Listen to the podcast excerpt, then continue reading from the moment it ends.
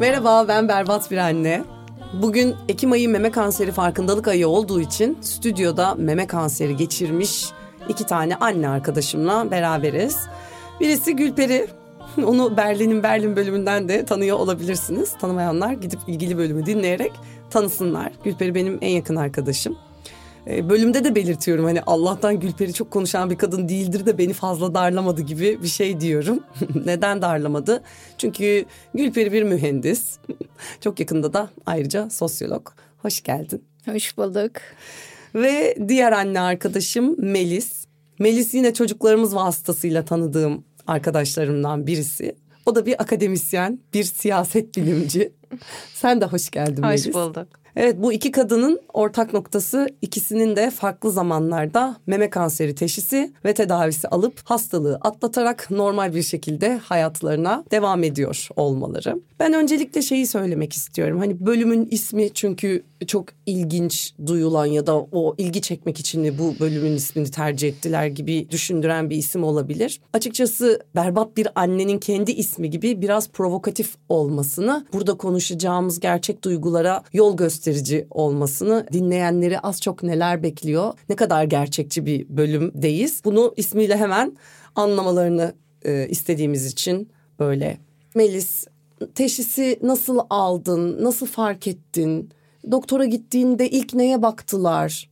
Oraları çok Hı-hı. kısaca senden önce bir duyalım. Ee, ya ben aslında 35 yaşından beri gidiyordum. Ee, sebep de şu elime e, bir kitle gelmişti. Ee, 35 yaşında ilk defa gittim. Ailemde aslında yokken e, erken de bir yaş e, diye düşünülebilir.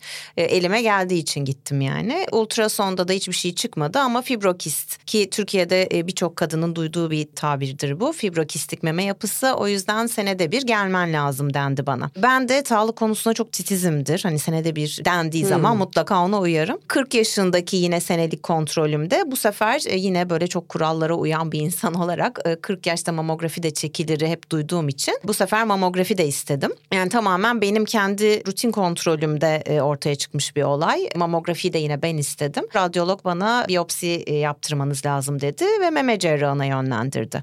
Yani süreç böyle başladı. Radyologtan sonra meme cerrahına giderek ve biyopsi yaparak biyopsi sonucu da kesin kesinleşti ve teşhis kondu. Teşhis konduktan sonra da teşhis konduktan sonra da eğer erken evre ise e, eğer tümör küçükse e, bunun için kriter genelde iki santim kabul ediliyor. Benim de bir buçuk santimdi. O zaman önce ameliyat yapılıyor. Yani önce ameliyat sonra tedavi. Eğer tümör büyük olduğu vakalarda mesela tam tersi oluyor. Önce tedaviyle tümör küçültülüyor sonra ameliyat hmm. oluyor. Sen peki nasıl fark ettin memendeki e, Melis'ten e, farklı olarak bizim ailemizde e, meme kanseri var var. E, o yüzden ben 38 yaşından beri düzenli kontrole gidiyordum. Ama itiraf ediyorum bir 3 senelik boşluğum var. Bir önceki sene tekrar gitmiştim. Hiçbir şey çıkmamıştı. Daha sonra kontrol tarihi yaklaşırken elle kontrol ettim mememi ve sol mememde elime bir şey geldi. Çok küçük bir şey. Zaten kontrol tarihim de yaklaşıyor. Ona da bir baktırayım dedim. Ama gerçekten bir şey çıkmasını beklemiyordum. O şey mesela bazen bakıyorsun işte o fiber kistleri olan kadınlar var. Bende de var. Böyle bazen zaten elime bir şey geliyormuş gibi oluyor. Ama bu bahsettiğimiz şey her zaman elimize geliyormuş gibi olan Hı-hı. şeyden çok farklı. spesifik bir şekilde farklı değil mi? Tabii. Evet. Ama başka insanlarla da konuştum. Herkesin yaşadığı e, farklı. Bazı insana mesela e, eline geliyor. Bıraktığı zaman yavaş yavaş geri dönüyor daha yumuşak. Benimki daha böyle çıtır çıtır elime gelen bir şeydi. E, o yüzden bir şey olmadığından çok emindim ben. Hatta radyolog bakarken de bir şey yok değil mi? Önemli bir şey yok dedim. Birazdan size e, bilgi vereceğim ben dedi. Ben yine konduramadım falan. Sonra ışıkları açtı. Biyopsi yapılması gerektiğini düşünüyorum ben dedi. İstersen ondan sonraki... Sadece şunu soracağım o arada. Tabii insan kafasında kuruyor eline değişik bir şey gelince. O radyoloji aşamasına gidiyorsun. Ay ne çıkacak? İşte sendeki gibi çıkmayacak, çıkacak falan. Oradaki karşındaki hekimin yönetim sürecini merak ediyorum ben. Hani hamilelikte falan da konuşuyoruz hep. Ne kadar hassaslar, seninle ne kadar empati yaparak Ya da sert gerçekçi mi? Nasıl doktorlar yani? Yani orada? radyologların tavrı bana mesela çok e, ters geliyor. Çünkü şeyden ya belki herkesin böyle değildir de normal rutin kontrole gittiğinde de yani 40 yaş önceki o 5 seneden bahsediyorum. Aslında hiçbir şey yok. Fibrokist yapıdasın. Ee, böyle bakarken e, hiçbir şey söylemiyorlar ya yani e, sadece ekrana bakıyor ve mesela bir şey buluyor. Onu böyle hani ölçüyor ya e, ekranda. Hiçbir şey söylememesi ve bazen böyle çok ciddiye ekrana bakması aslında hani dikkat etmesi gerekiyor ve dikkatli bakıyor yani ama o kadar kadınlar bence tedirgin oluyordur ki o süreçte hani radyoloğun suratına bakarak böyle bir işaret yakalamaya falan çalışıyor. Hani radyologların o çok sessiz olup çok pür dikkat bakması bence her kadını tedirgin edebilir. Yani radyologların biraz öyle tavrı bana şey biraz korkutucu geliyordu her zaman. insanı bir şey sonucunda bir şey mesela ne oldu diyorsun. Aa hiçbir şey yok gayet temiz diyor. Halbuki o kadar böyle Sonra yolu yürüdüğün doktorla nasıl oluyor? Cerraha geçtin artık. Radyolog, onkoloji vesaire geçti. Radyolog şüphelendiği zaman hemen meme cerrahına yönlendirdi. E, Melis de bizim ortak noktamız ikimiz de özel hastanede aynı hastanede farklı şubelerinde tedavi görmüşüz. İnanılmaz şeker bir adamdı benim meme cerrahım. Çok da babacan bir adamdı. Ama ilk şok radyolog biyopsi yapmamız gerekiyor dediği anda böyle kaynar sular döküldü. Ee, ayağa kalktım. Erkek arkadaşım bekliyordu dışarıda. Ona doğru yürüdüm. Baş parmağımı aşağıya doğru indirdim. Ne oldu falan dedi. İyi değil dedim. Biyopsi istiyorlar. Ondan sonrası zaten böyle sanki bir başkasının hikayesi gibi geçti. Ben sadece seyrediyordum. Meme cerrahına girdim. Kontrol etti. Büyük ihtimal kötü çıkacak. Ama çok küçük. 7 milim. Korkmayın bir MR istiyoruz dedi. Hiç hatırlamıyorum söylediklerini. Hepsini erkek arkadaşım hani bak bunlar bunlar yapılacak. Demek ki yanında birisinin olması gerçek bir şans yani Hiç bu beklenmedik alırken. evet olduğu için. Ve sen tesadüfen mi peki o bulunduğun hastanedeki meme cerrahıyla tanıştığında memnun oldun ve ben bu tedaviyi bu doktorla götürebilirim mi düşündün? Yani ilk MR çektirmeye gittiğimizde bu hastaneyle devam edeceğim diye bir şey yok dedim ben. Ha, çünkü evet orada ben de yani gözlerim dört döner bu doktor mu o doktor mu hangisiyle kendimi Evet. iyi hissederim nerede daha iyi olurum? Evet ama onu süreci de anlatırken göreceksin zaten. Gerçi sen de çok iyi biliyorsun benimle birlikte yaşadın çünkü bu süreci. Birkaç farklı görüş almak için başka hastanelere ve devlet hastanesine de gittik biz. Siz de aldınız mı Melis farklı Ee, görüş? biz almadık çünkü çok yakınımızın ameliyatlarını yapan bir e, meme cerrahıydı. E, çok güvendiğimiz bir dostumuz tavsiye etti. Uzaktan tanıdığımız bir meme cerrahıydı. E, ona emanet ettim ben kendimi. Çok da memnun kaldım. Sen de doktorundan memnun kaldın. Sonuçta bu doktorla kendini emniyette Çok hissetmek önemli. Neden emniyette hissettiğimi anlatayım ama o no, bu hastalığı yaşayan ya da böyle ağır hastalıklar yaşayan herkes aynı fikirdedir. Ne zaman gitsem kapısı benim için açıktı. Her saçma sapan soruma, her tekrar tekrar sorularıma hiç üşenmeden gülümseyen bir suratla inanılmaz empatik davranarak cevap verdi. Senin de öyle miydi doktorun? Benim de öyleydi evet. Yani zaten dediğim gibi tanıdığımız bizi götürdü. Biyopsi raporu mail geldi bana. Ben de kendim açtım biyopsi raporunu. yani aslında böyle bir şey yapmamam gerekiyordu bence. Yani nasıl Google'lamak nasıl yanlışsa belirti hani şu- şuram ağrıyor ne demek Evet, falan diye evet. yazmak ne kadar yanlışsa bence raporlarını kendin açmak da yanlış yani. Çünkü sen yo- yorumla mesela tümörün e, derecesi işte grade 3 yazıyor. Yani onu ben mesela stage 3 diye düşündüm. Aa dedim o kadar mı ilerlemiş? Halbuki grade farklı bir şeymiş, stage farklı. Yani tümörün derecesi şey demek. 3 demek agresif tümör demek. Yani o derece dediği o. Yoksa tümör küçük e, benim de işte Gülperi'den büyük ama yine bir buçuk santim de küçük demek. O yüzden yanlış yorumlamaya tabii açık oluyor raporu sen açtığın zaman. Ben de öyle farklı bir şekilde algıladığım için e, o akşam mesela çok böyle yıkılmıştım. Ama ertesi gün hemen ertesi gün gittik o meme cerrahına ve o beni çok rahatlattı dedi. Hani grade farklı bir şey, stage farklı bir şey. Hani biri tabii aşama stage, Şu an grade kamu spotu gibi derece. oldu Evet. gerçekten bu açıklama. Ondan sonra içinde. ve şey yani burada hani stage 3 olup bizi dinleyenleri de Evet. ben korkutmak istemiyorum. Tabii ki yani meme kanserinin her evresinin çözümü var artık. Ama tabii ki hani erken e, teşhis edildiğini öğrenmekle stage 3 olduğunu öğrenmek insanda farklı tepkilere yol açıyor. Ertesi gün gittiğimde meme cerrahı yok dedi. Hani bir illa bir evre duymak istiyorsan benden evre bir dedi. Ama bunu tabii pet çekildi bana ameliyat Hı-hı. öncesi. Bunu petle e, bütün vücut pet çekimiyle tabii netleştireceğiz dedi. Ama çok e, beni rahatlattı yani o çok önemli. Doktorun hem e, WhatsApp'tan ben de her, her aklıma geleni soruyordum. Hep cevap veriyordu. Hem de seni rahatlatması çok önemli. Yani hem gerçekçi de olmalı tabii doktor. Yalan da söylememeli, dürüst olmalı ama üslubu çok önemli doktorların. E, ve ben de kurduğumuz diyalogtan, ilişkiden çok memnun kaldım meme cerrahımla. Demek ki mesela bu ortak bunu böyle birkaç kişiden daha da duydum. Hani dışarıda rutin hastalıkları kontrol olduğumuz doktorlarla bu kadar bir ilişki geliştiremiyoruz ve genellikle insanlar şeyden yakınır ya işte iki dakika derdini anlattırmıyor. Seni dinlemiyor ki doktor anlatayım falan. Demek ki bu kadar özel bir durum söz konusu olunca doktorla hastanın ilişkisi de bambaşka ilerliyor. Onkoloji bölümünde devlet hastanesinde de devlet hastanesine girdiğin zaman onkoloji bölümü orada böyle oasis gibi tertemiz, tenha, herkes güler yüzlü. Orası farklı. Onkoloji farklı. O yüzden doktorları da farklı. Melis'ten farklı olarak e, o biyopsi e, sorumluluğunu bana vermediler. Bana göndermediler.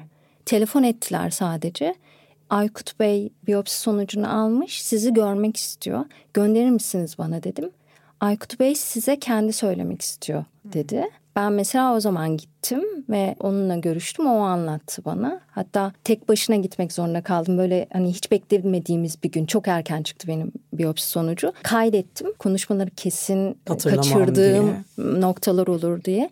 Birkaç defa da e, dinledik sonra. Çok rahatlatmıştı beni. İnanılmaz rahatlatmıştı. Peki mesela kanserden korkuyor muydunuz? Yani ya aklınıza kanser olursam ya falan geliyor muydu? Hani Gülperi'nin tabii ki biliyorum ailesinden de geliyor. Bu yüzden sağlık sigortasını hiç bırakmadığını hani yıllardır onu boşu boşuna gibi düşünülebilen tırnak içinde yıllar süresince ödediğini falan biliyordum. Ya benim büyük teyzem ben çocukken meme kanserinden öldü. Annem ve küçük teyzem meme kanseri oldu ama 70'li yaşlarda oldular. Koruma amaçlı memeleri alındı. Kemoterapi gördü annem.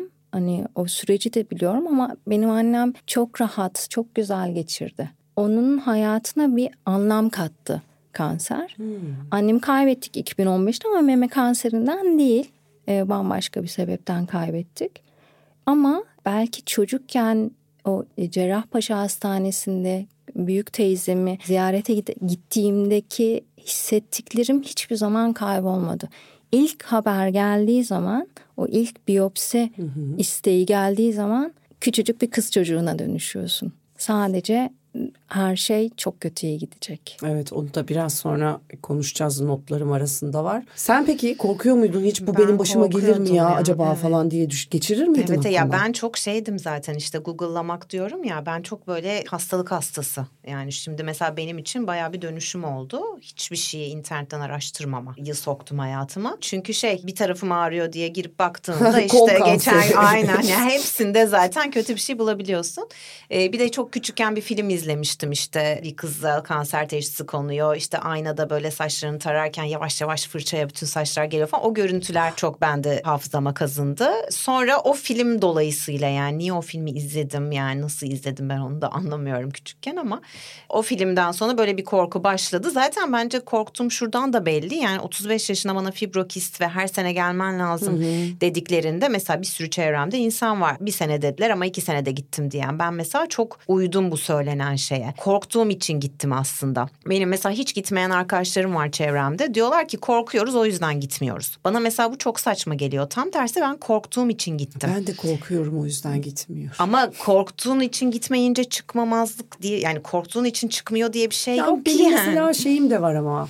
Yani benim hiç aklıma gelmez bu yaşıma kadar 38 yaşındayım bir gün acaba ben bir gün meme kanseri olur muyum diye işte belki aklına getirmemek güzel mesela. bir şey olabilir. Yani yani olsam çok şaşırırım şu anda. Evet, gerçekten evet. ya çok korktuğun şeyler başına gelir lafı da vardır yani acaba o da doğru mu diye de düşünüyorum bir yandan. Çok korktuğum bir şeydi. Bilmiyorum aklına getirmemen güzel. Getirmemeye devam et ama kontrollerini yaptı. Yani aklıma getirmeyince nasıl bir şok yaşarım bilmiyorum. Çok da fazla imgelemek istemiyorum tabii şu an o anı. Ama mesela aklına getiren biri olarak işte şimdi onu onu soracağım. O bilgiyle üstelik de tek başına kala kaldığındaki o küçük kız çocuğu Gülperi ne yaptı Cerrahpaşa'ya mı döndü?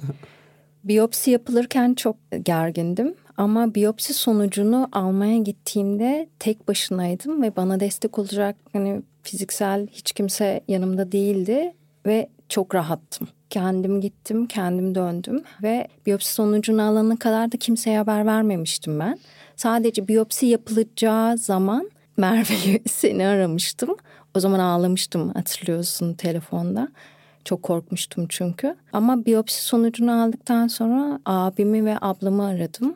İki abimi de aradım korkulmaması gerektiğini, böyle böyle bir sürece girdiğimi. E... Ha, onları teskin ederek konuştu. Evet yani abim araba kullanıyormuş. Arabayı sağ çek sana bir haberim var falan of, dedim. O çok daha korkunç bir an bu arada. Biri bana araba kullanırken arabayı sağ çek sana evet. bir haber vereceğim derse. Ee, abim biliyorum ama yani ablamı kaybettiğimiz için abim... Hmm, sizin ailede çok, bir travması evet, evet, var bu işin Çok zaten. çabuk panik olabiliyor. Dedim kötü bir şey oldu ama kötünün iyisi. iyi bir senaryo yaşayacağımı öngörüyorlar. Peki onlara söylediklerini falan boş ver. Sen kendi hissin. Yani şöyle mi mesela bir an önce abimlere söyleyip üzerimden atayım. Abimlere söyleyip paylaşayım. Ben ölecek miyim? Hani neredesin yani o anda? Ee, ben biyopsi alındığı zaman ölecek miyim? Ee, ha, daha biyopsi alınırken. girdim. Evet, biyopsi sonucu geldikten sonra o korkuyu kontrol ve yönetmeye başlayabildim. Ha, o, o zaman zarfında biraz mesafe aldın. Yani daha biyopsiyi alırlarken sen bütün ihtimallerle kafanda savaşmaya ve muhatap olmaya başladın. Biyopsinin sonucu nasıl gelirse gelsin artık kendini bir nebze hazırlamıştın gibi yani. Ve bu hazırlığın akabinde duymayı beklediğin sonucu alınca da ve sonuç kanser çıkınca da daha az yıkıldım diyorsun yani. Ya Aykut Bey beni çok iyi hazırlamıştı. Büyük ihtimal kötü bir şey çıkacak ama çok bir santimin altında olduğu için radyoterapi, ameliyat ve radyoterapi ile atlatacağımızı düşünüyorum. Ama biyopsi sonucunu bekleyelim. Yani o zaman bir şekilde kendini hazırlamak doktorun sana kötü de çıkabileceği ihtimalini muhakkak söylemesi çok önemli. Tabii. Evet. Sende nasıl oldu peki? Ee, ya ben de e, o biyopsi raporunu kendim açıp da kendim yorumladığım ve yanlış yorumladığım gün o kadar kötüydü ki 11 Haziran 2021 bu hayatımın en kötü günü. Daha sonra o stage ile grade farklı şeyler aslında seninki küçücük ve erken dedikten sonra cumartesi günü yani 12 Haziran 2021'de Emel Hanım'ın işte benim meme cerrahımın odasından çıktığımda gayet mutluydum ben. Sen şey gibi hastalığı Aynen, atlatmış evet, kadar evet. mutluydun. Ve sonra pet çekil çekilecekti işte salı günü. PET'ten de çıktığımda PET'i bir gün bekliyorsun tabii ama Emel Hanım hemen bana arayıp haber verdi. Sadece memede e, hiçbir yere yayılmamış lenfler temiz deyince artık bizde bayram havası falan sanki hakikaten tabii erken evre falan diye nasıl ben rahatladım o gün ve e, hakikaten de o günden sonra hiç ağlamadım diyebilirim. Ve hatta çok yakın arkadaşım bu süreçte e, yanımda olan çok yakın bir arkadaşıma ameliyattan sonra falan konuştuğumuzda şey dedim ya ben hiç ağlamıyorum anlamıyorum ya. Ben ne oldu? Bende bir gariplik mi var falan. Biraz üzülsem mi falan oldum yani. Hani gerçekten arkadaşım da şey dedi bana. Bence dedi ilk gün biz yanlış yorumlayarak o kadar kötü bir kötü şeye e, acaba mı dedik ki hani ilerlemiş mi diye o ihtimali düşündük ve onunla o kadar yıkıldık ki sonra öyle olmadığını anlayınca bir daha o kadar kötü hissetmedik. Hani hepimizden bahsediyor bu annem, babam, herkes. Çünkü bir o yanlış yorumu bir de herkese anlattım ben. Peki işte çocukla ilgili kaygılar nasıl cereyan ediyor? Yani ben galiba bütün bölümleri zaten kendi üzerimden yapıyorum. Hep empati yaparak düşününce ben kesin böyle alaza bakıp uykusundan filan ben ölünce bu çocuk ne yapacak bu sabi bu sübyan filan gibi böyle Öyle oldu e, dramatik anlar yaşarım kendi içimde. Evet evet öyle oldu bende de oldu aynı şekilde. Ama dediğim gibi o ilk gün en çok yaşadım onu hani çocuğuma bakıp da e, şeyi de düşünüyorsun sadece hani e, ya ölürse mi değil ya ağır bir tedavi alırsam ve beni e, o kadar böyle halsiz ve perişan Görecek, karşısına nasıl çıkacağım bu çocuğa nasıl açıklayacağım ne saçım dökülürse çocuk görecek falan bunları da düşünüyorsun. Ama dediğim gibi o ilk günden sonra çok daha hani sürecin kolay geçeceğine inandım hani erken evre olduğu için ve sonrasında öyle çok dramatik senaryolar canlanmadı kafamda ama ilk tepkisi ister istemez herkesin hani erken de olsa e, geç de olsa hastalığın hangi aşaması olursa olsun bir annenin ilk tepkisi tabii ki ister istemez çocuğunu düşünmek oluyor. Sen söyledin çocuklara hızlı bir şekilde değil mi Gülperi? İlk akşam ben eve dönmedim. Babalarına mesaj attım. Böyle böyle bir şey var. Çocukları alır mısın? Ertesi gün MR çektirmem gerekiyordu. Orada kafamda toparladım biraz. Daha sonra ilk karşılaştığım gün çocuklara anlattım. Biyopsi sonucu çıkmamıştı da. Hmm, böyle bir böyle ihtimal var ama kötü çıkmayacak diye düşünülüyor sonuç. Benim çocuklar yardıma ve desteğe ihtiyacım var. O yüzden bana lütfen hayatı zorlaştırmayın. Bekle Dedim. bu tam buldun çocuklarda hemen tabii anneciğim ay çok geçmiş olsun çok üzüldük bebek kanseri olmana deyip hayatını kolay. Zorluk çıkartmadılar ama. Biyopsi çıkana kadar zorluk çıkartmadılar gerçekten. Benimkiler büyük çünkü hani ayda o zaman 14'tü, Akın 11 yaşındaydı. Sonra biyopsi çıktıktan sonra beklendiği gibi çıktı. Kansermiş ama e, Aynen böyle devam edin uslu uslu yavrum. e, yani hiç ciddiye almadılar. Ya hiç ciddiye almadılar. Yani çünkü ben hiç hasta görünmedim çocuklara. Ben de. aynen. O Evet, yüzden ikinizi de hiç- süreçte görmüş biri olarak gerçekten çok sağlıklı, pırıl pırıl, cap canlı ve yaşama normal devam eden kadınlardınız. O yüzden de bu bölümü çok motiveydim ben. Çünkü demek ki böyle oluyor ve bunu Tabii e, ki, ne kadar evet. fazla insan bilirse o kadar iyi gibi bir yerden. Sen Deniz'e söyledin mi? Ee, ben de Deniz'e söyledim. İlk gün hemen söyledik ama e, ona da işte babası da hani bak böyle bir hastalık var. İşte e, memede olabilir, başka bir yerde olabilir. Kanser diye bir hastalık var ve tedavisi var diye gayet hani bir yetişkinle konuşur gibi ki Deniz o sırada 7 yaşındaydı. Evet. e, anlattı. Bir de bizde şöyle bir şey oldu. Yani şimdi ameliyat ve kemoterapiden bahsederiz tabii ama benim kemoterapim sırasında Deniz'in okulu açıldı ve o sırada ben daha koronavirüs aşısı olmamıştım. Bir şey de bulaşmaması gerekiyor çünkü bağışıklığını düşüren bir tedavi. Deniz benim kemoterapim bitene kadar okula gitmedi. Okulda bize destek oldu. Sırf Deniz'e online ders yaptılar. Deniz yani iki ay gitmedi okula ve arkadaşlarına şey diye anlatmış. Yani ben okula gelmedim çünkü annemi korudum. Annemi korumam lazımdı diye.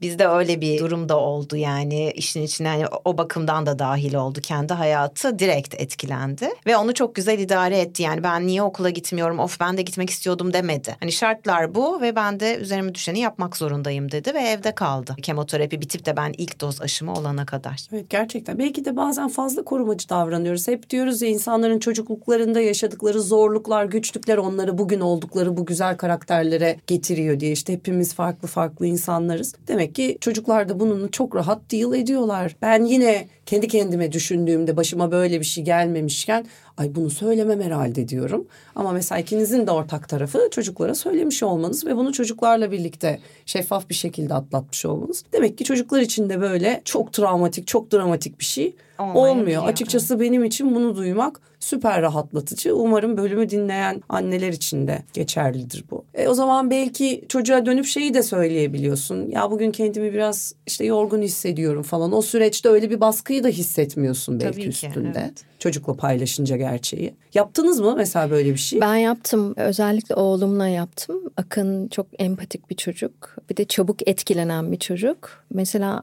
şeyle geldi bana. Anne sana bir şey olacak mı dedi. Bana bir şey olmayacak. Her şey onu gösteriyor. Ben hep yanında olacağım dedim. Ki sen kendini kötü hissettiğinde bana söylersin ama değil mi dedi. Evet dedim. Gerçekten modumun düşük olduğu zamanlar bugün kendimi iyi hissetmiyorum ama bu hastalıkla ilgili değil. Çünkü ben de insan olduğum için ben de bazen korkuyor olabiliyorum Akın demiştim. Hep gelip şey yapardı. Yani benim çocuklar çok fazla sarılır. Hmm, Pozitif enerji vereyim gel birlikte yatalım anne falan diye. O anlamda inanılmaz destek oldular. Yani geçenlerde bir arkadaşıma anlatırken aynı şeyi söyledim gerçekten bu tür hastalıkları yaşarken önce oksijen maskesi anneye sonra çocuğa. Bu işin bir jargonu var onu gözlemliyorum. İşte sen stage dedin, great Hmm. dedin. O gün hep beraber otururken kendi aranızda konuşuyorsunuz. İşte reseptör, herokin Evet, vesaire değil mi? Akıllı ilaç. Evet. Yani ne kadar çok bilgi bu konuya dair o kadar çok güç gibi mi geliyor acaba? Yoksa böyle o yeni bir dünyaya girince doğal olarak yüklenen bir şey mi? E, doğal olarak yüklenen bir şey ama bir de benim e, işte dedim ya hastalık hastasıyım diye ilgim de var böyle şeylere. Yani Bana mesela ya o kadar e, artık uzman oldum ki bu konuda MR çektiren arkadaşlarım falan rapor yorumlasana diyorlar. Hani doktoru iki gün sonra göreceğim. Ha, Hani Melis hocam size yor- gönderelim bu maili. Aynen tabii tabii. Şey bu iş çünkü bir yandan da şöyle aslında ister istemez öğrenmek zorunda kalıyorsun. Çünkü meme kanseri tek tip bir şey değil. Birçok çeşidi var. Bilgi kirliliğini de aslında kastetmek istiyorum bir yandan da. Hani bu şeye jargona hakim oluyorsun ama tıpkı senin yaşadığın gibi mesela grady state zannettiğin için Hı-hı. bir gününü kendi kendine evet. dar etmen. Aynen. Sende hiç böyle bir şey oldu mu internetten yanlış bilgi, eksik bir şey Google'layıp hiç da... Hiç Google'lamadım. Acılara gark olmak. E, hiç Google'lamadım. Bilgi kirliliğine maruz kalmak istemedim. Benim için orada önemli olan bilgi değil de sigortamdı. Sigortamın kapsamı çok önemliydi benim için. Bu işin psikolojik ayağını biraz merak ediyorum. Lütfen evet hayır diye cevaplayın. Etrafındakileri suçluyor mu insan? Hayır. Kanser olduğunu öğrendikten Yok, sonra. Bu adam da bana böyle yaptı ben. da işte. Yok. Babam da zaten şöyleydi de. Yok hiç. Üniversite yıllarımda böyle zordu falan. Yok kendimi suçladım ben işte bu kadar hani bu konulara taktığım için mi başıma geldi ya da çok karamsar bir insandım mesela daha negatife meyilli bir insandım. İşte bende bir dönüşüm yarattı dediğim bu. Yani ben direkt kanser öncesi ve sonrası Melisa olarak hayatımı ayırabilirim. Sen etrafındakileri suçluyor mu insan? İnsan bir suçlu arıyor. Bir yanlış yaptığım bir şey olması gerekiyor ki değiştirebileyim istiyor. Ben acaba kendime iyi bakamadım mı kafasına girdim bir dönem. Ama ondan tamamen kurtuldum. Radyoterapide birçok hastayla tanışmıştım. Hemen hepsi birilerini suçluyordu hayatındaki. Standart öyle bir yani insan bir günah keçisi istiyor. Evet. İstiyor değil mi? İstiyor. Peki duygusal olarak mesela bir kurban psikolojisine giriyor musun? İşte ben Tabii. böyleyim ve artık bana lütfen daha anlayışlı, daha ilgili. yani ben meme kanseriyim hala mı sesini yükseltiyorsun bana gibi bir durum oluyor mu? Çocuklarla birlikteyken oluyordu. Mesela bizimkiler hem çok kavga eder hem çok iyi anlaşırlar ama kavga ettikleri zaman inanılmaz şaşırıyordum. Bu dönemde bunu yapmamanız gerekiyor. Bana yapmamanız gerekiyor diyordum. Çok pişman oluyordum bunu söylediğim için. Ama ağzımdan çıkıyordu birkaç defa da çıktı.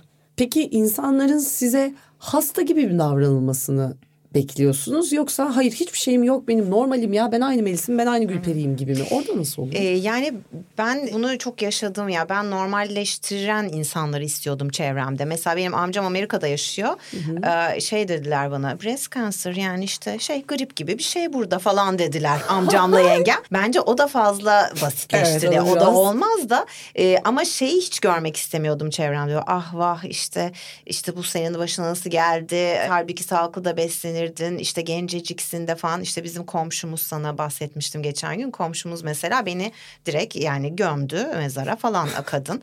Öyle insanları bir bakıyorum ben teselli etmeye başlıyorum. Yani hasta olan benim benim burada rahatlatılmaya ihtiyacım varken e, kadın ağıt yakmaya başlayınca diyorum ki yok o kadar da değil bakın erken teşhis bir şey yok falan filan. Hani ah çocuğun da var ay, e, genceciksin de falan diye e, o insanları mesela hiç istemiyordum çevremde ya da işte kocamın e, arkadaşının eşi aramıştı. Tam çok zorlu geçti benim ameliyatım. Ameliyatın ertesi günü bana telefonda Aa, evet ben de geçen sene bir arkadaşımı kaybettim bu hastalıktan dedi mesela. Yani benim o sırada çok acım var. Yeni ameliyat olmuşum. Daha yürüme çalışması bile yapmamışım. kalkamamışım. Böyle bir şey duymak mesela beni çok şaşırttı. Var değil mi? Yani tıbbi ya da değil.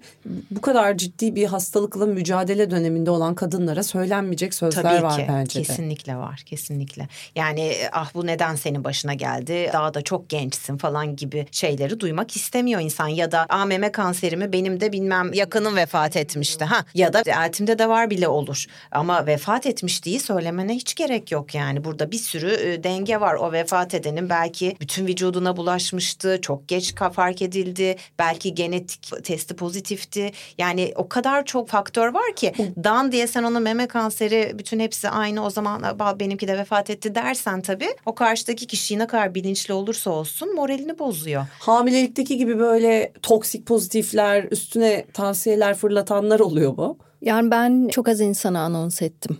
Ee, annem ve teyzemden daha önce yaşadığım için kimsenin bilmesini istemedim ben. Sadece çok sevdiğim, bana değer verdiğini bildiğim insanlara anons ettim. Bir de aileme anons ettim. E, o yüzden o toksikle hiç maruz kalmadım. Ben de tam tersi e, herkese yaydım. Yani Instagram'a koydum. Bilme, e, bilmelerini istedim derken bir e, kendimi sorumlu hissettim şeyden dolayı. Yani bakın ben gittim. Rutin kontrolde gittim ve ben de böyle erken tespit edildi. Mutlaka kontrollerinizi yaptırın diye ve iyi ki de duyurmuşum. Benden sonra işte Aa bak Melis gitti biz de gidelim diyor gidiyor işte arkadaşım ablasıyla. E, arkadaşımın ablasında çıktı.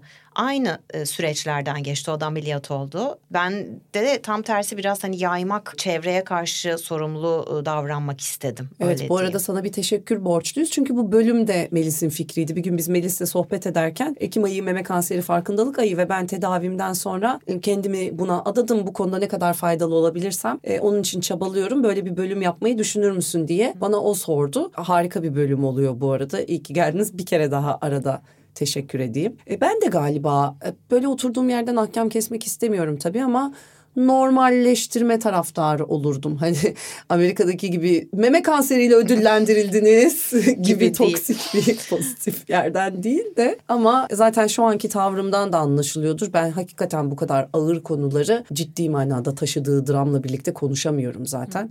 Yüreğim yetmiyor. O yüzden o gün masada Melis ve Gülperi kendi aralarında kendi süreçlerinden sohbet ederlerken de zaten ben böyle elimi çeneme koyup uzaklara bakarak daldım ve çok da kötü oldum. Onları da çok güçlü buldum. Ne kadar güçlü kadın lafını sevmesem de bence işte güç filan insanın içindeki biraz daha buralarda konuşulması gereken kavramlar. Ee, insanın başına böyle bir hastalık gelince ya da böyle bir yük taşımaya başlayınca bir şekilde güçleniyorsun. Hani kendini e, ben aslında zayıfım e, diyen insan bile hani duygusal açıdan zayıf bulan insan bile kendini bir anda böyle bir hükümet gibi kadın haline gelebiliyor yani çok güçlenebiliyor. Ben şimdi yine absürt bir soru soracağım kendi sonsuz rahatlığımla. E, istemezseniz cevap vermeyebilirsiniz. Burasını kesebiliriz bölümün ya da cevap verebilirsiniz. Şimdi benim hayatımda çocukken yani kanserle ilk tanışmam yengemin ablasıydı. Çok yakın akrabamız değil bir şey değil. Dolayısıyla duygusal olarak iyi deal edilen bir yerde meme kanseri olmuş. Memesinin bir tanesi alınmış. Valla o zaman da o teyze belki 55 yaşında mıydı bilmiyorum 60 yaşında mıydı falan. O dönemde meme silikonu yaptırmıştı tamam mı alınan memesine ve benim çocuk olarak kafam şuna basmıyordu. Ya gelmişsin kaç yaşına diyordum memen alındıysa alındı ya niye bu kadar estetik bir kaygının peşindesin ki gibi düşündüğümü hatırlıyorum.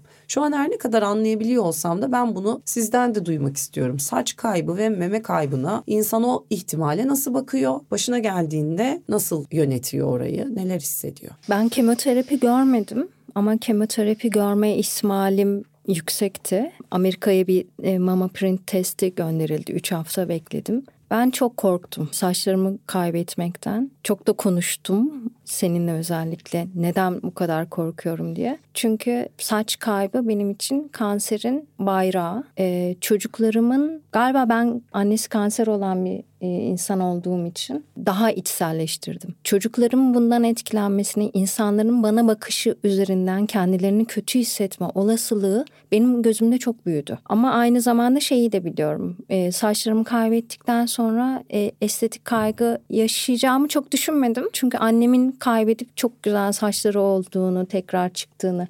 Melis'te de şimdi görüyoruz zaten harika saçları evet, var. Melis'in harika kemoterapi buklesi deniyormuş evet, buna. Evet. Ben ilk duyduğumda sempatik bir şey gibi geliyor insan Allah kahretmesin yani. Saç da çok şey sempatik, çok şahane duruyor. Evet.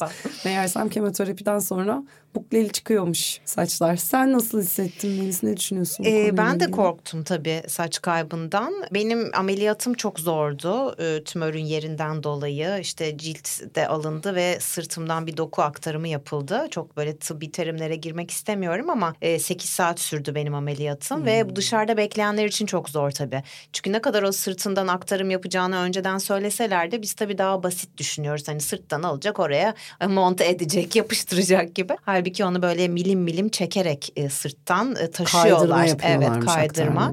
Ve asıl uzun süren Hı. o. Yani cerrahın işi çok kısa sürdü. Asıl estetikçinin işi uzundu. Memede yapıldı tabii boşaltılan meme yerine. E, ameliyat çok zordu. Daha sonra da ameliyat sonrası belki olur kemoterapi belki olmaz deniyordu hep. Ama daha sonra meme cerrahıyla e, görüşmemde şey dedi yani tümörün özellikleri işte agresif olması, grade 3 olması dan dolayı sana e, ağır kemoterapi değil e, koruyucu kemoterapi. Yani çok hafif dozlarda hmm. hiçbir yan etki yaşamayacağın. Gerçekten hani 4 e, kür 12 e, haftada verildi. Yani 3 hafta tek kür etti. Bu da az doz verilmesi demek oluyor. Yani midem bile bulanmadı 12 hafta boyunca. Ama saçın dökülecek dendi.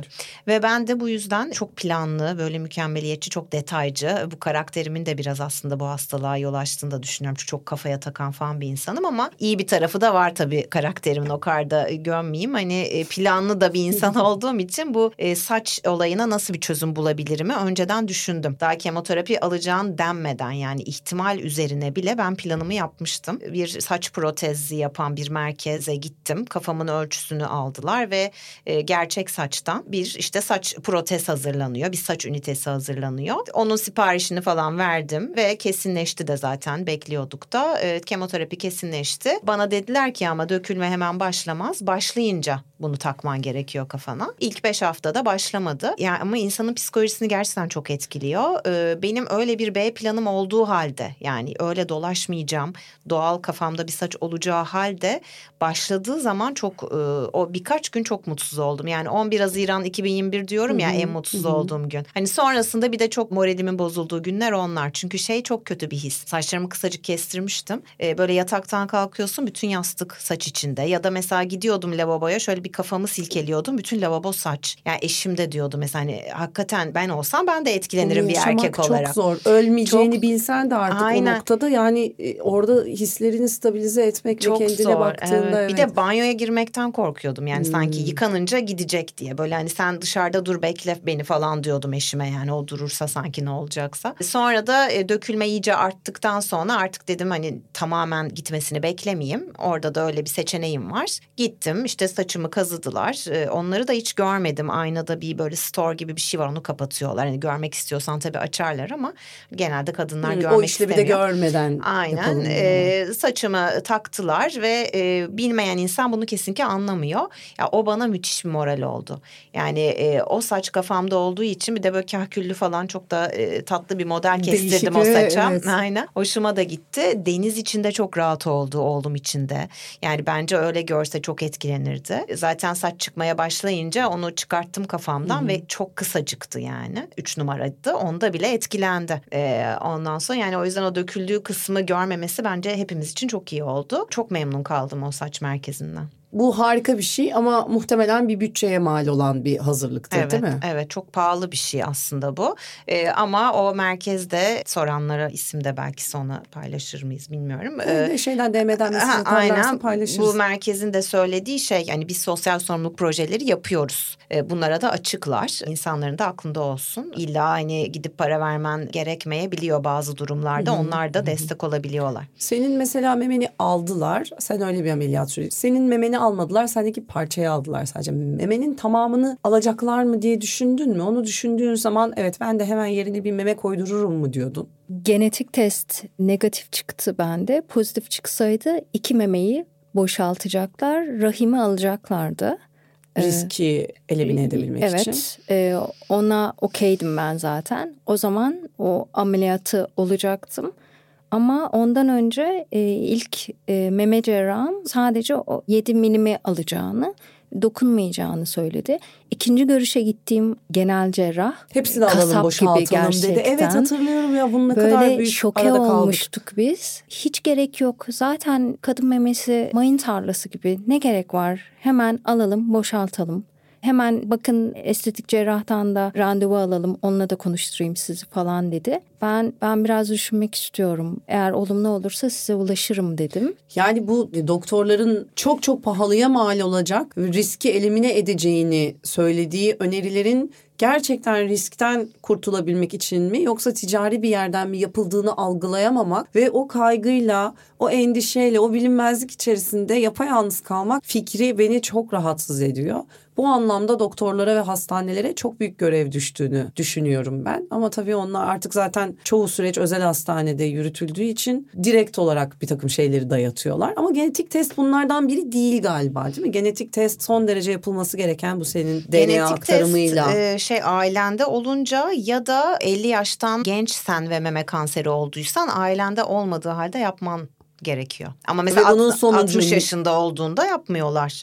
Yani e, benim yaşımdan dolayı yapıldı. Niye Ailem. yapmıyorlar? Yine de çocuğun sende varsa Ya çocuğunda da çıkmayacak yaptırı- mı? Çıkabilir evet. Ama işte o o hastanın bilincine Ha, kalmış bir şey. önermiyorlar diyorsun. E, Yani e, 60 illa yaşın- yapman gerekiyor dediler bana. Çünkü 50'den daha erken olduğum için. E, ama hani 60 yaşında bir kadın gitse belki sadece tavsiye ederler. O da maliyetli bir şey.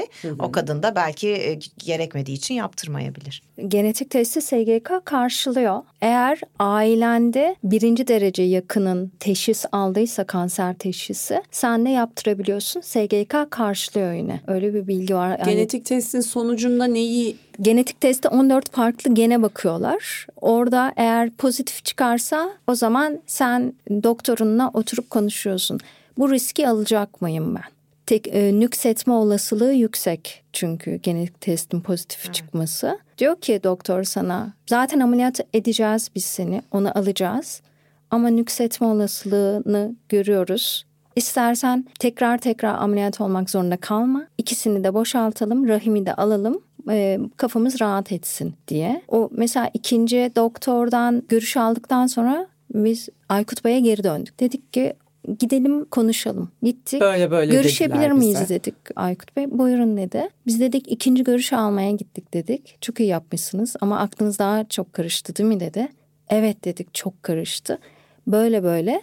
Ee, adam şey dedi, Melis de söyleyecektir. Zaten istatistiğe göre 8-9 kadından bir tanesinde meme kanseri görülüyor. O zaman dedi, herkesin dedi e, Memesini alalım, memesini boşaltmamız gerekiyor dedi.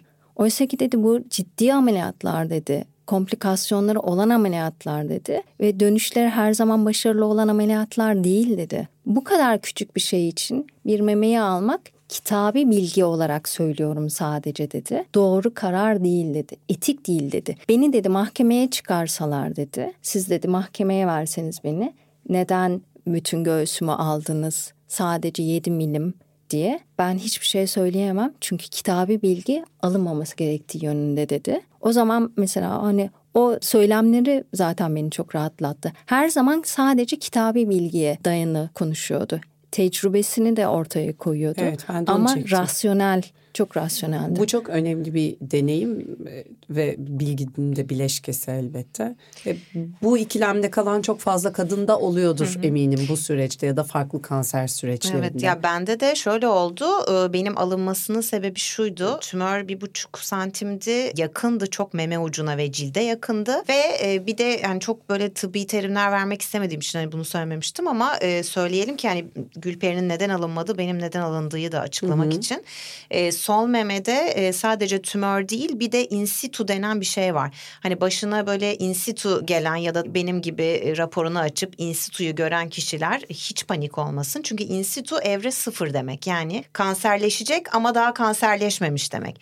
Bende tümör dışında onlardan da vardı. Tam izleyebilmek için. Aynen yani e, meme cerrahın Emel Hanım'ın ifadesi şuydu. Pudra gibi dağılmış bütün memeye. Zaten yeri de riskli o yüzden alındı. Hatta bana şey bütün meme ucu ve cilt alınacak sırtından doku aktarılacak işler biraz daha zor diye beni arayıp benden onay aldılar tabii bunu açıkladılar. Buna var mısın? Çünkü bazı kadınlar e, diyormuş ki hani meme ucum kesinlikle kalmalı falan. Bende hiç öyle bir şey olmadı tabii önemli olan temizlenmesi dedi. Onay verdim buna. Ama bana da genetik test yaptıklarında eğer pozitif çıksaydı benim sağ mememi de boşaltacaklardı. Yani Gülperi'nin dediği şey bu aslında bütün e, çok medyatik bir bilgi. Angelina Jolie'den duydu bunu bütün dünya. E, annesi ve anneannesinde breast kanser işte meme kanseri olduğu için Angelina Jolie test yaptırıyor ve e, bu BRCA1 ve BRCA2 pozitif çıkıyor. Bu da şu demek işte hayatım boyunca meme kanseri ve rahim kanseri olma ihtimalin işte yüzde yetmişler seksenler ve kadın o yüzden gidip boşalttırıyor işte yumurtalıklarını da aldırıyor falan. İnsanlar dünya bununla öğrendi aslında bunu. İşte genetik testi pozitif çıkan bir insanda böyle bir kararla karşı karşıya kalıyor. Kalıyor, ya sürekli kontrole kalıyor. gidecek belki hani senede bir bile değil altı ayda bir belki ya da boşalttıracak rahatlayacak. Ben şimdi sizi tanıyorum ama istiyorum ki mesela bu süreci zaten şu ana kadar anlaşılmıştır ama ne kadar farklı yaşadığınız da anlaşılsın. Sen normal bir şekilde yaşadın ama Gülperi'ye göre çok daha uzun ve ciddi bir ameliyat geçirdin. Gülperi sen daha duygularını açıkça konuşarak bu hastalıkla yaşadığın gerçeğini hem kendin kabullenerek hem hepimizin gündemine taşıyarak geçirdin. Ben e, biyopsiden sonra e, ailemi anons ettikten sonra orada bir ölüm sessizliği oldu. Kimse beni aramıyor. Kimse hastaneye gelelim mi, doktora giderken yanında olalım mı demiyor. Bir, bir hafta öyle geçti. Bir hafta sonra küçük abimi aradım. Neden beni aramıyorsunuz? Benim size çok ihtiyacım var dedim. O da gerçekten ne yapmamız gerektiğini bilmiyoruz çünkü. Daha biraz önce telefonu kapattım abimle konuştum dedi. Güneş dedim yani sadece yanımda olun. Başka hiçbir şey istemiyorum. Sadece beni arayın. Ondan sonra hemen bir aile buluşması yaptık. Ben hemen bir aile grubu açtım. Aile destek grubu yazdım. Şey de yazdım. Maddi hiçbir desteğe ihtiyacım yok ama lütfen manevi olarak bana çok fazla desteğinize ihtiyacım var benim. Korkuyorum. Korkum yersiz ama korkmaktan kendimi alamıyorum. Siz yanımda olursanız kendimi daha iyi hissedeceğim diye. Ben o konularda biliyorsun duygularını çok iyi ifade eden bir insanım. Çok güzel de destek aldım ee, ve hep korunup kollandığımı hissettim. O anlamda bana çok iyi gelmişti. Hep diyoruz ya destek istemek ayıp değil gerçekten insan buna ihtiyaç duyduğunda mutlaka söylemeli diye. Senin nasıl oldu bu süreçte aileyle ilişkin? Dediği gibi Gülperi'nin bir şey ölüm sessizliği ve ailede bir şok oluyor gerçekten. Benden daha fazla onlar bence yıkıldı. Ama tabii bana belli etmediler de bir gün şey annemlere gittiğimde işte babam böyle çok kitap okur, notlar alır falan. O sırada okuduğu kitabı anne okuyormuş bu aralar diye kitabı elime aldım. Kitabın içinden bir not çıktı. İşte keşke ben de şimdi kanser olsam ve kızımla bu süreç süreci ben beraber geçirsem diye. Ya onu okuyunca ben tabii dağıldım. Babacım dedim niye öyle diyorsun sen 80 yaşına gelmişsin sana hiçbir şey olmasın öyle denir mi falan ben daha çok üzülürüm öyle diye. İşte sırf benle empati kurabilmek için onu istemiş yani. O evladının böyle bir şey yaşaması çok daha büyük yük yani. Düşünsenize Allah korusun çocuğumuza evet, gelse bizim yaşayacağımız şeyi düşünemiyor bile insan. Ama genel olarak ben evde işte arkadaşlarımla e, falan süreci daha böyle şey gülerek işte ne bileyim o saç olayına mesela gittiğimde işte babam götürdü beni de uzak bir yerde böyle kafa ölçüm alınırken fotoğraf çekiyor falan. Niye fotoğraf çekiyorsun diyorum. İşte merak ettim işte kalsın falan niye böyle bir şey hatırlayalım. Yani böyle çok e, herkesin kafası bir şeydi sanki bir kafalar gidikti yani. Aynen kimse de ne yapıyor niye fotoğraf çekersin ki orada. Ha, o da beni çok güldürmüştü. Yani e, daha böyle işin biz geyiğini yaptık diyebilirim aslında. Yani e, çok böyle şey karamsar düşünceler hale geçirmedik. Şeyi anlatsana Kerem'e yaptığın şakayı anlatsana. Ha, Kerem'e yaptığım şaka.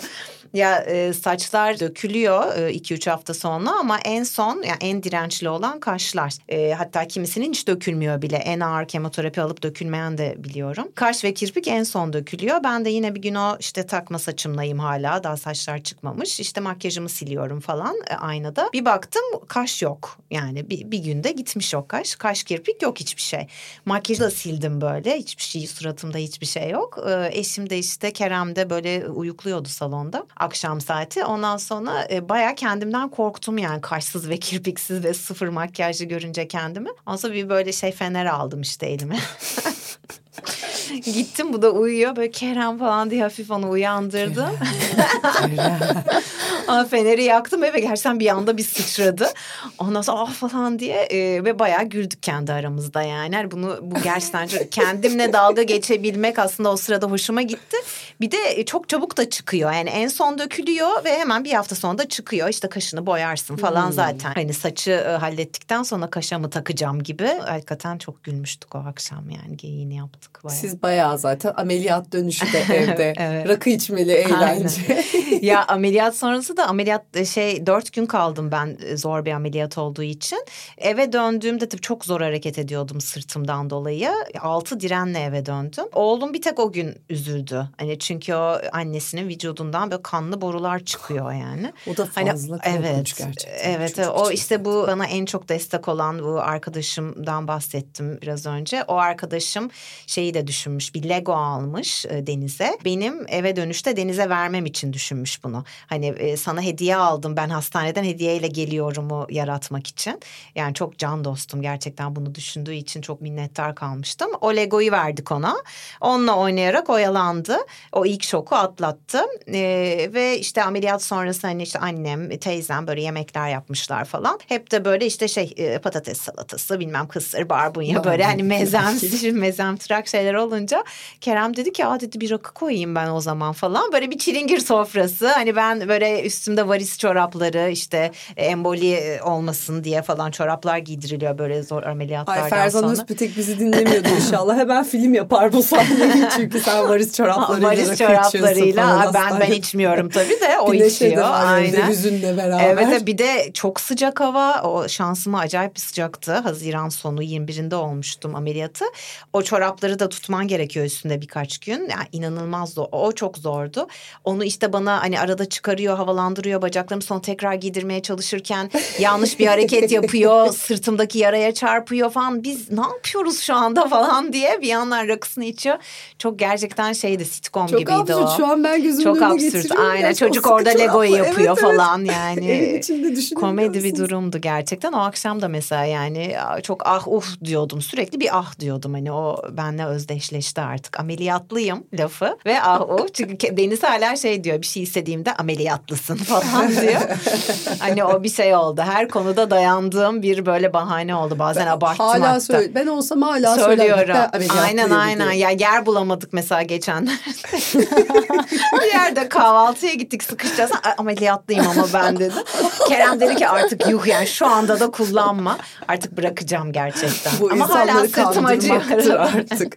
Aa acıyor mu hala, Hala sırtın? tabii acıyor yani Hmm. biraz çünkü o zor kapanan bir yara. Demek Tam oradaki hala dokularda. Çok zor. Ay, çok gıdıklanıyor falan orası hep böyle bir hassas yani. Peki tedavi bitip böyle artık tamam temizlendi. İkiniz de eminsiniz. Ee, ne kadar sıklıkta kontrol oluyorsunuz? Ee, başta Rutin üç ayda bir diyebiliyorum ama bu üç ayda bir ne kadar devam ediyor? Hani ilk iki sene mi ilk beş sene mi? Onu mesela şu Kasım'da gittiğimde sormayı düşünüyorum yani. Şu an üç ayda bir ama. Yani ben 9. ay kontrolüne gideceğim iki hafta sonra. İlk 3 yıl 3 ayda bir. İlk üç. Sonra 6 ayda bir, 2 sene. Daha sonra da senede bir. Beş yıldan sonra senede bire dönüyor o zaman. Bu mesela özel sigortalarda şey oluyor ya işte ay bel fıtığı geçirdin sonra bel fıtığını kapsamıyor. Yok bilmem ne. Senin özel sigortan var mıydı? Yoktu ve biz Teşhis tam o sırada ay hadi yapalım hadi yapsak mı derken böyle bir şey Oo. oldu. O yüzden bize bayağı bir pahalıya mal oldu bu süreç. Çünkü estetik süreci de çok pahalı. Yani memeyi boşaltmak e, üstüne bir de meme yapmak çok pahalı bir süreç. Tabii şu an yaptırsam özel sigortayı kapsamayacak. Devlet meme kanseriyle memesi alınmış kadına estetik memeyi Yapmıyor. karşılamıyor Tabii, değil mi? Onu lüks görüyor. Seni iyileştiriyor. Ama Ee, psikolojini fiziksel olarak iyileştir- iyileştiriyor. Evet, psikolojine Tabii. hiçbir zaten karışmadığı gibi bir de bozuyor. Evet kesinlikle. Ben 2000 yıldan beri sigortalıyım. Ömür boyu yenileme garantim var. Hiç üzmedi. E, Her şeyi karşıladı. Sigorta, SGK, kanser teşhisi konduktan sonra zaten radyoterapimi mesela SGK üzerinden ödettim. Hani Evet, sigortamı de. e, Hı hı. yıpratmayayım diye. E, öyle bir şey var. Ee, bir de şöyle bir şey var hani bu sağlık e, sigorta SGK üzerinden konuşacaksak hani bu bilgiyi de vermek lazım. Benim de kemoterapide e, karşılıyor tedaviyi. SGK karşıladı. Ee, tabii tabii aynen karşılıyor. Fakat yeni bir karar çıktı. Geçtiğimiz işte ne zaman çıktı? İlkbaharda galiba. Bazı özellerin ki benim tedavi gördüğüm özel hastane de böyle bir özel hastane. Bazı branşlarında SGK anlaşması var. Bazı branşlarında yok. Ee, SGK dedi ki en son bir kararla ya bütün birimlerinizde geçerli olacağım ya da tamamen benle anlaşmayı feshedeceksiniz dedi ve bütün- çoğu özel tabii o zaman e, yollarımızı ayıralım dedi. E, bu belli başlı özel hastanelere Rantsal, yönlendirme aynen. yapmak. Tabii tabii evet çünkü e, birkaç tane var zaten. E, tamam hepsinde olsun diye. O yüzden de benim tedavi protokolüm bu karardan önce başladığı için ben son kalan tedavilerimi de SGK üzerinden yapabildim. Ama şu an sıfırdan başlayan kişi hani bu karardan sonra teşhis alan kişi o özellerde tedavi göremeyecek bir maddi durumu varsa da yani. yani çünkü orta sınıfta da olsan o SGK üzerinden yaptığı zaman yararlanabiliyorsun tabii ki. Ama şu anki haliyle, haliyle hiç indirim olmadan çok pahalı Çok zor, o, evet. o Belki hastaneler. bu şöyle bir, bir bir devinim yaratacaktır da işte o hastanelerdeki uzmanlar da diğer hastanelere zaman içinde transfer falan olacaktır muhtemelen. Çünkü yine çoğunluğa baktığında özel sigorta dahilinde bu teşhisle karşılaşan kadın sayısı özel sağlık sigortası olmadan karşılaşana göre çok küçük bir Tabii orandır ki, yani. evet. Belki öyle bir değişiklik olur. Evet inşallah. Ya babanın kitap okuduğunu söylerken benim aklıma siz okuyarak destek aldınız mı? Mesela Gülperi'nin terapisini biliyorum. Hemen oraya da gireceğim. Özel olarak okuduğunuz, faydalandığınız bir şeyler oldu mu? E, benim çok oldu. E, ben dedim ya böyle zihniyetimi değiştirmem gerektiğini anladım. Yani ben bu hastalığı vücudumun bir mesajı olarak algıladım ve hani neden bana oldu of falan demek yerine hani e, böyle elimde böyle bir gerçek var. Bununla yoluma devam etmem lazım. Şimdi bununla elimdeki gerçekle ne yapabilirime odaklandım. E, ve çok kitap okudum. E, işte özellikle söylemek istediklerim şey insanın anlam arayışı Viktor Frankl'ın kitabıdır. Çok önemli bir kitaptır bu. Hani kişisel gelişim demek istemiyorum aslında bunun için. E, logoterapi diye bir şeyi kitabında anlatıyor. Toplama kamplarında falan e, kalmış bir e, Avusturyalı yazar. Hani o koşullarda bile bir şeylere tutunup bir amacım vardı diyor. O amaca tutunup hayatta kalabildiğimi anlatıyor aslında. O kitap benim, benim hala başucu kitabım. Louise Hay diye bir e, Amerikalı işte bu kişisel gelişimin aslında şeyi divası diyebileceğimiz bir kadın. E, onun e, düşünce gücüyle tedavi kitabı okudum. Başka Beyhan Budak'tan çok yararlandım. Hem podcastini Kendine iyi Davran diye bir podcastı var. Hem onu çok dinledim hem de kitaplarını çok okudum. Yani biraz böyle şey yaptım aslında. Böyle secret gibi hani ne istersen olur bunlar hep bana şey gelirdi. Çok böyle havada kalan hı hı. Saçmalık bunlar derdim. Ve hakikaten okuduklarım öyle değil zaten. Okuduklarım daha çok nörobilim üzerine. İşte Sinan Canan da bu konuda çok e, önemli bir isimdir. Yani zihnini yönetebilirsin. Yani ne istersen o olmaz ama ne ne düşünürsen o olur. O yüzden de bir zihnini insan nasıl yönetebiliri araştırmak için okudum bu kadar kitabı.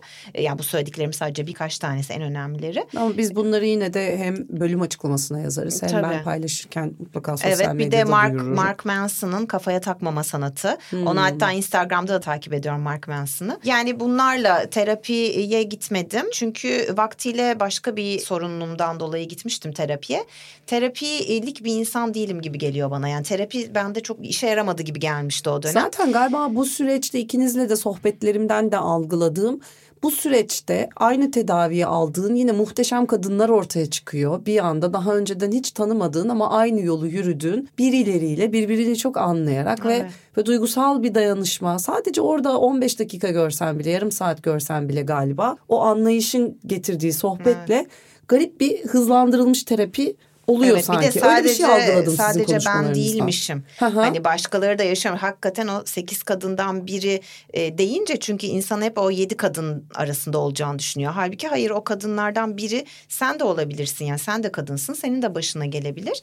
E, diğer başına gelen biriyle konuştuğunda da yalnız olmadığını yani e, her konuda böyledir ya insan aslında. Yani kötü bir durumla karşılaştığında başkasının da o kötü durumla karşılaştığını e, duyunca mutlu olmaz tabii bir başkası da böyle bir acı çekiyor diye bu mutluluk değil ama en azından bir rahatlar yani tek ben değilim empati yapabilecek birileri var benimle diye bu rahatlatıcı bir şey insan psikolojisinde bence. Sen terapi aldın biraz uzunca bir süre sonra başladın terapi ama günün sonunda bir uzmanla bunun üzerine çalıştın. Tabii ben bir altı ay sonra falan aldım tamamen tesadüf. Ee, sadece meme kanseri üzerine çalışan bir terapiste Zoom üzerinden 12 hafta kadar sürdü. Aslında 8 haftalıktı ve 12 hafta kadar sürdü. Ben de dönem dönem hayatımda aldım terapi. Çok iyi geldi bana. Hiç beklemediğim şekilde çok iyi geldi. Ben her zaman farkındalıklarımın çok yüksek olduğunu, kendime karşı çok dürüst olduğumu düşünen bir insanken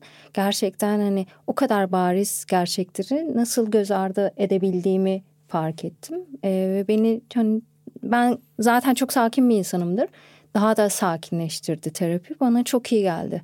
Peki bedeninle yeni bir ilişki kurduğunu düşünüyor musun? Mesela bu kadar güç bir şeyi siz bu bedenle beraber atlattınız. Ben artık bir şey olursa bu beden benle konuşur. Ben de onu anlarım. Ben zaten yapmam gereken her şeyi yapıyorum. Farklı da bir ilişkim var artık benim bedenimle gibi bir yerde misin?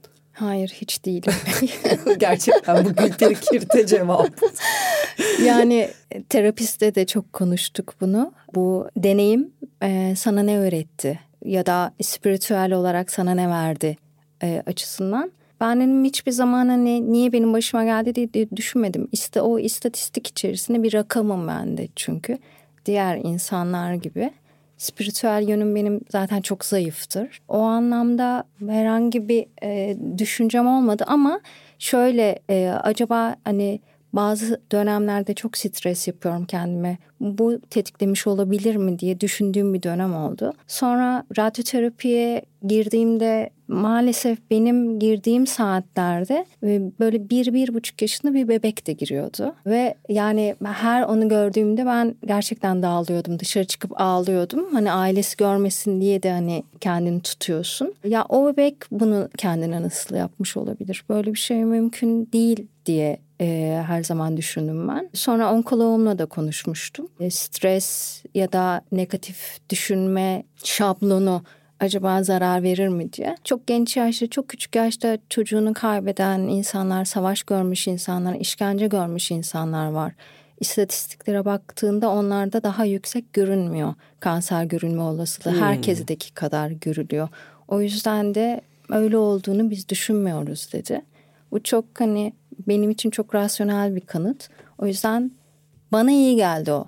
İşte bu yüzden bölümü açarken Gülperi'nin mühendis olduğunu altını çizerek belirttim. Çünkü bu konuda e, spiritüelliğin sesine bile kendini bulaştırmadan bu süreci geçirdi. Ama Melis'in mesela bir tık daha farklı yaklaştığını biliyorum. Hı hı. Sende nasıl oldu ve sen bedenle ilişkini, yeni ilişkini nasıl buluyorsun bedeninle? Ya ben mesela çok güçlü hissetmeye başladım kendimi. Doğumdan sonra da böyle hissetmiştim. Bir normal doğum yaptım işte artık her hiçbir şey bana koymaz falan diye. Şimdi bu ameliyattan sonra da öyle bir şey oldu. Aynen kardeşim. Bir de şey e, ayda bir bir iğne oluyorum ben. İşte e, menopoza sokuldum e, bir yandan bu iğneyle. İşte yumurta da dondurdum ilerisi için falan her şey. Her şey yapıldı. Her şey kontrollü aynen, aynen. E, bu iğne mesela ayda bir eşim yapıyor bana bunu ve yani görseniz o iğnenin videosunu e, parmak kadar bir iğne yani gerçekten çok kalın. E, her ay bu ya bu acıyor yani gerçekten hani güçlüyüm müşlüyüm diyorum ama bu gerçekten acıyor. E, her bunu olduktan sonra böyle şey oluyorum sanki işte ben bu iğneyi oluyorum her ay işte çok güçlüyüm falan gibi sürekli e, belki aynı şeyi tekrarlayıp e, sıkıyor olabilirim e, eşimi de. E, ama şeyi hissettim gerçekten güçlendiğimi hissettim hani bu süreçte beden olarak. Yani canı e, tatlı olan bir Melis vardı sanki eskiden. E, şimdi öyle değil. Şimdi çok daha acı eşiğimin yüksek olduğunu düşünüyorum. E, bir de şey yapıyorduk ya biz e, Kerem'le hakikaten çok komik anılarımız var bu süreçte. Mesela benim saçlarım dökülmeye başlamamıştı daha. Kerem bir gün duşta bana böyle sesleniyor. Benim saç dökülmem başladı diye Ondan sonra bir gün bir gün de şey e, tedaviden sonra da mesela kemoterapiye gidiyoruz. İki saat kemoterapi alıyorum. Eve gelince ben alışverişe çıkıyordum. İşte toz alıyordum. Çamaşırı asıyordum falan. Ha, böyle yatmıyordun yani hiç, hiç yatmadım. Kerem dinleniyordu. işte Lan erkekler. Beni mesela şey arıyor işte atıyorum Kerem'in annesi arıyor. Diyorum ki o tedaviden sonra o dinleniyor. Bana söyleyin falan. Ee, yani ben mesela kendimi işte e, Kerem'i gördükçe iyice o ben de neymişim ya falan diyordum yani. E, güçlendiğimi hissettim yani beden bedenen. Öyle diyebilirim. Öldürdü bizi. Ama güzel bir yere, şöyle güzel bir yere geldik. Şimdi Gülperi bekar bir anne. Sen evlilik birliği içerisinde bu teşhisi almış bir kadınsın. Mesela bu ikisi nasıl yani sen kendini yalnız hissettin mi? Ne bileyim işte çocukların da sorumluluğunu paylaşırdı falan. Hiç öyle bir ne derler ona serzenişte bulunduğun bir anda yakaladın mı kendini ya da iyi ki de böyle yakalandın bir de adamın çamaşırlarını düşünecektim. Yok hayır düşünmedim düşünmeme de imkan kalmadı. Biz o zaman erkek arkadaşımla yaklaşık beş seneye yakındır birlikteydik ve inanılmaz destek oldu. Yani ha evliyiz ha değiliz hiçbir fark olmadı. Ama tek farkı evlilikten ben bu performansı beklemiyordum ondan. Hmm. Arada evlilik bağı olmadığı için. Ee, ama mükemmeldi. Gerçekten mükemmel. Hiç kendimi yalnız hissetmedim. Her zaman yanımdaydı. En kötü her zaman bir telefon uzaklığındaydı. Günde belki 20 defa arıyordum bu konuyu konuşmak için onunla. Çünkü her doktor kontrolüne o da gidiyordu. O daha açık bir kafayla dinliyordu ve sürekli doktorların bana söyledikleri ama sen böyle sormuştun sana bu cevabı vermişti diye hatırlamıyorum ben mesela. Onu gerçekten böyle şey kayıt cihazı gibi. Senin yerine bir memori çalıştırdı yani. Evet aynen öyle. O anlamda hani ben çok şanslı olduğumu düşünüyorum. Bravo Okan'cığım. evet Okan'a bravo. Ee, şey Kerem de çok iyi bir performans sergiledi gerçekten. Bir de bizim şöyle bir şanssızlığımız oldu. Ben Haziran'da teşhis almadan bir ay önce Kerem'in babasını biz Covid'den kaybettik. Hmm. Ee, annesi ve babası birlikte yoğun bakıma alındı. Babası zaten entübe olarak girdi hastaneye ve entübeden uyanamadı yani. Ee, babasını Mayıs'ta kaybettik. Daha bu şoku atlatmadan Haziran'da böyle bir şey. Düşünsenize yani Kerem'in yaşadığı şey. Yani babasını kaybediyor, karısına böyle bir teşhis konuyor. Bütün bu yaşadığı e, acıların karşısında inanılmaz hani herhalde e, bana da e, moral vermek için e, çok pozitif durdu. O kadar çok pansuman yaptı ki bana ve artık işine içine iğne de girince artık şu an böyle gayet hasta bakıcı olabilir yani çocuk çok de, tecrübeli. İnanılmaz destek oldu gerçekten. Hatta annemin bir böyle işte işte Kerem'in doğum gününde bir e, konuşurken böyle e, çok destek oldun kızıma diye böyle bir, bir bırakması vardır. Kendime ünlü olan. E, o hiç unutmadığım bir annemin o halini hiç unutamıyorum. Ya benim zaten en çok bu süreçte e, Kerem işte e, biraz önce bahsettiğim o can dostum 20 yıllık 25 yıllık hatta arkadaşım Zeynep evet. evet Zeynep çok Lego'yu düşünen ve işte hep yanımda olan bu süreçte her salı beni arardı. Salı günleriydi benim 12 hafta boyunca her salı sektirmeden e, ve ablam tabii bu saç merkezinde hemen o aramıştı hemen fiyat aldı ben de bunlar dedi ben organize edeceğim dedi hep o görüşte orayla falan hani İpek'i daha iyi tanıyor tanıyor orası. Maddi manevi e, yanımda oldu. Çok değerliydi ablamın desteği benim için bu süreçte. Yani yakınlarının e, yanındayız hissettirmesi sana insana bambaşka bir enerji veriyor gerçekten. O aranıp sorulmak isteniyor insan ya bu süreçte bence. Evet muhakkak. Demin Gülperi dedi ya ben işte onun tabiriyle söyleyeyim anons etti bize ve yakın ailesine açıkçası bana da bir kal geldi. Yani ben zaten yapı olarak e, şuradaki iki yıllık terapi geçmişime kadar hep her şey yolunda ya odaklanmış ve kendi duygularıma, ihtiyaçlarımın sesini hiç duymayı bilmeyen biriydim. Konu söz konusu hastalık olunca gerçekten benim yanımda birisi grip bile olsa çok garip hissediyorum ve ne yapabileceğimi kestiremiyorum onunla ilişki kurmak çok zor geliyor. Gülperi'nin hastalığında da bir de tabii ki çok şanslıyım ve hiç ailemde yakın birisiyle hiç böyle bir durumla karşı karşıya kalmamıştım. Ta ki Gülperi meme kanseri teşhisi alana kadar. Ona da e, Zeynep'in sana olduğu kadar iyi bir arkadaş olamamış olabilirim o süreçte. Çünkü gerçekten mesela Gülperi'nin iki çocuğu varken benim hiç çocuğum yokken de anlayamıyordum.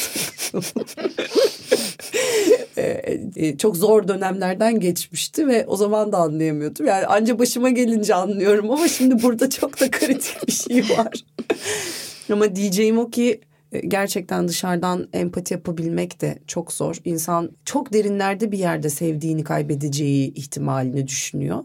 Ama onu ayyuka da çıkartamıyor tamam mı? Onu ayyuka çıkartamayınca sürekli bastırmaya çalıştığında kişinin kendisiyle iletişim kuramaz hale geliyorsun. Çünkü aslında senin de korkun onu kaybetmek.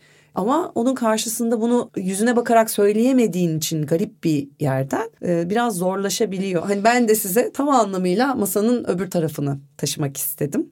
Biz masada oturduk Gülperi ve Melis birbiriyle ilk defa tanıştılar. Tabii ki bu kadar ortak bir süreçleri olduğu için hızlı bir diyalog geliştirdiler ve süreçten bahsetmeye başladılar. Ben de başta not alarak dinliyordum onları. Aa burayı bölümde konuşuruz. Bunu mutlaka söyleyelim herkes duysun falan. Bir süre sonra böyle sandalyede içime doğru çekildim. Anlattıklarınızın ve konuştuklarınızın ne kadar büyük şeyler olduğunu ve aslında ne kadar zor bir süreçten bahsettiğinizi fark ettim. Ve dayanamadım bir de yani onlar bu süreçten böyle bahsederken oturup 15 dakika bir de ağladım. Benim için şu an bile çok zordu bu bölümde yine bunları konuşmak ve sizi gözlemlemek. Ya yine de buradan en önemli gözlemim bence insan hayatı boyunca çok çok zor, çok ilginç, akut problemden geçiyor ve yaşadığımız müddetçe galiba bu problemler her ne olursa olsun bir gün bir masadaki bir sohbet konusu haline geliyor. Biraz uzun geldim buraya kadar ama asıl söylemek istediğim buydu herkese. Evet ya hayatta bir deneyim haline geliyor. Anlattığım bir hikaye. Evet bir hikaye. Yani hayatın hikayesinde bir bölüm sadece. Ama tutunmadığın yani sımsıkıya tutunmadığın masada yeri geldiğinde seni bahsediverdiğin bir hikaye. Tanımlamayan. Evet. Ama sana bir şey öğreten bir hikaye. Evet, işte bana mesela iki şeyi fark ettim ben. Hayat çok acımasız ve hayat çok güzel. Yani bu iki gerçek ve suratına tokat gibi çarpıyor gerçekten. Çok net evet, evet. gerçekten. Çok teşekkür ederim geldiğiniz için. Biz, Biz teşekkür, teşekkür ederiz. güzel bir bölüm oldu bence. Birlikte konuştuğumuz amaçların tamamına yönelik Aynen. bir bölüm oldu. Buradan Umarım... da hatırlatalım kadınlara e, ihmal etmemeleri gerektiğini. Evet, bu o senin misyonun sen hatırlat. evet lütfen senelik kontrollerinizi ihmal etmeyin. E, ailemde yok demeyin. İşte daha gencim, sağlıklı besleniyorum demeyin. Çünkü gerçekten en önemli risk faktörü kadın olmak yani bunu her yerde söylüyorlar bilinç e, kazandırmak için.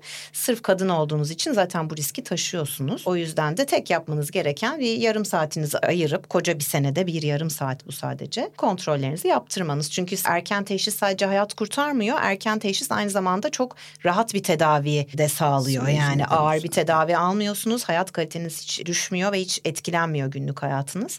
Bu yüzden ihmal etmemeleri gerektiğini hatırlatalım. Bu konuştuklarımız bana şeyi hatırlattı.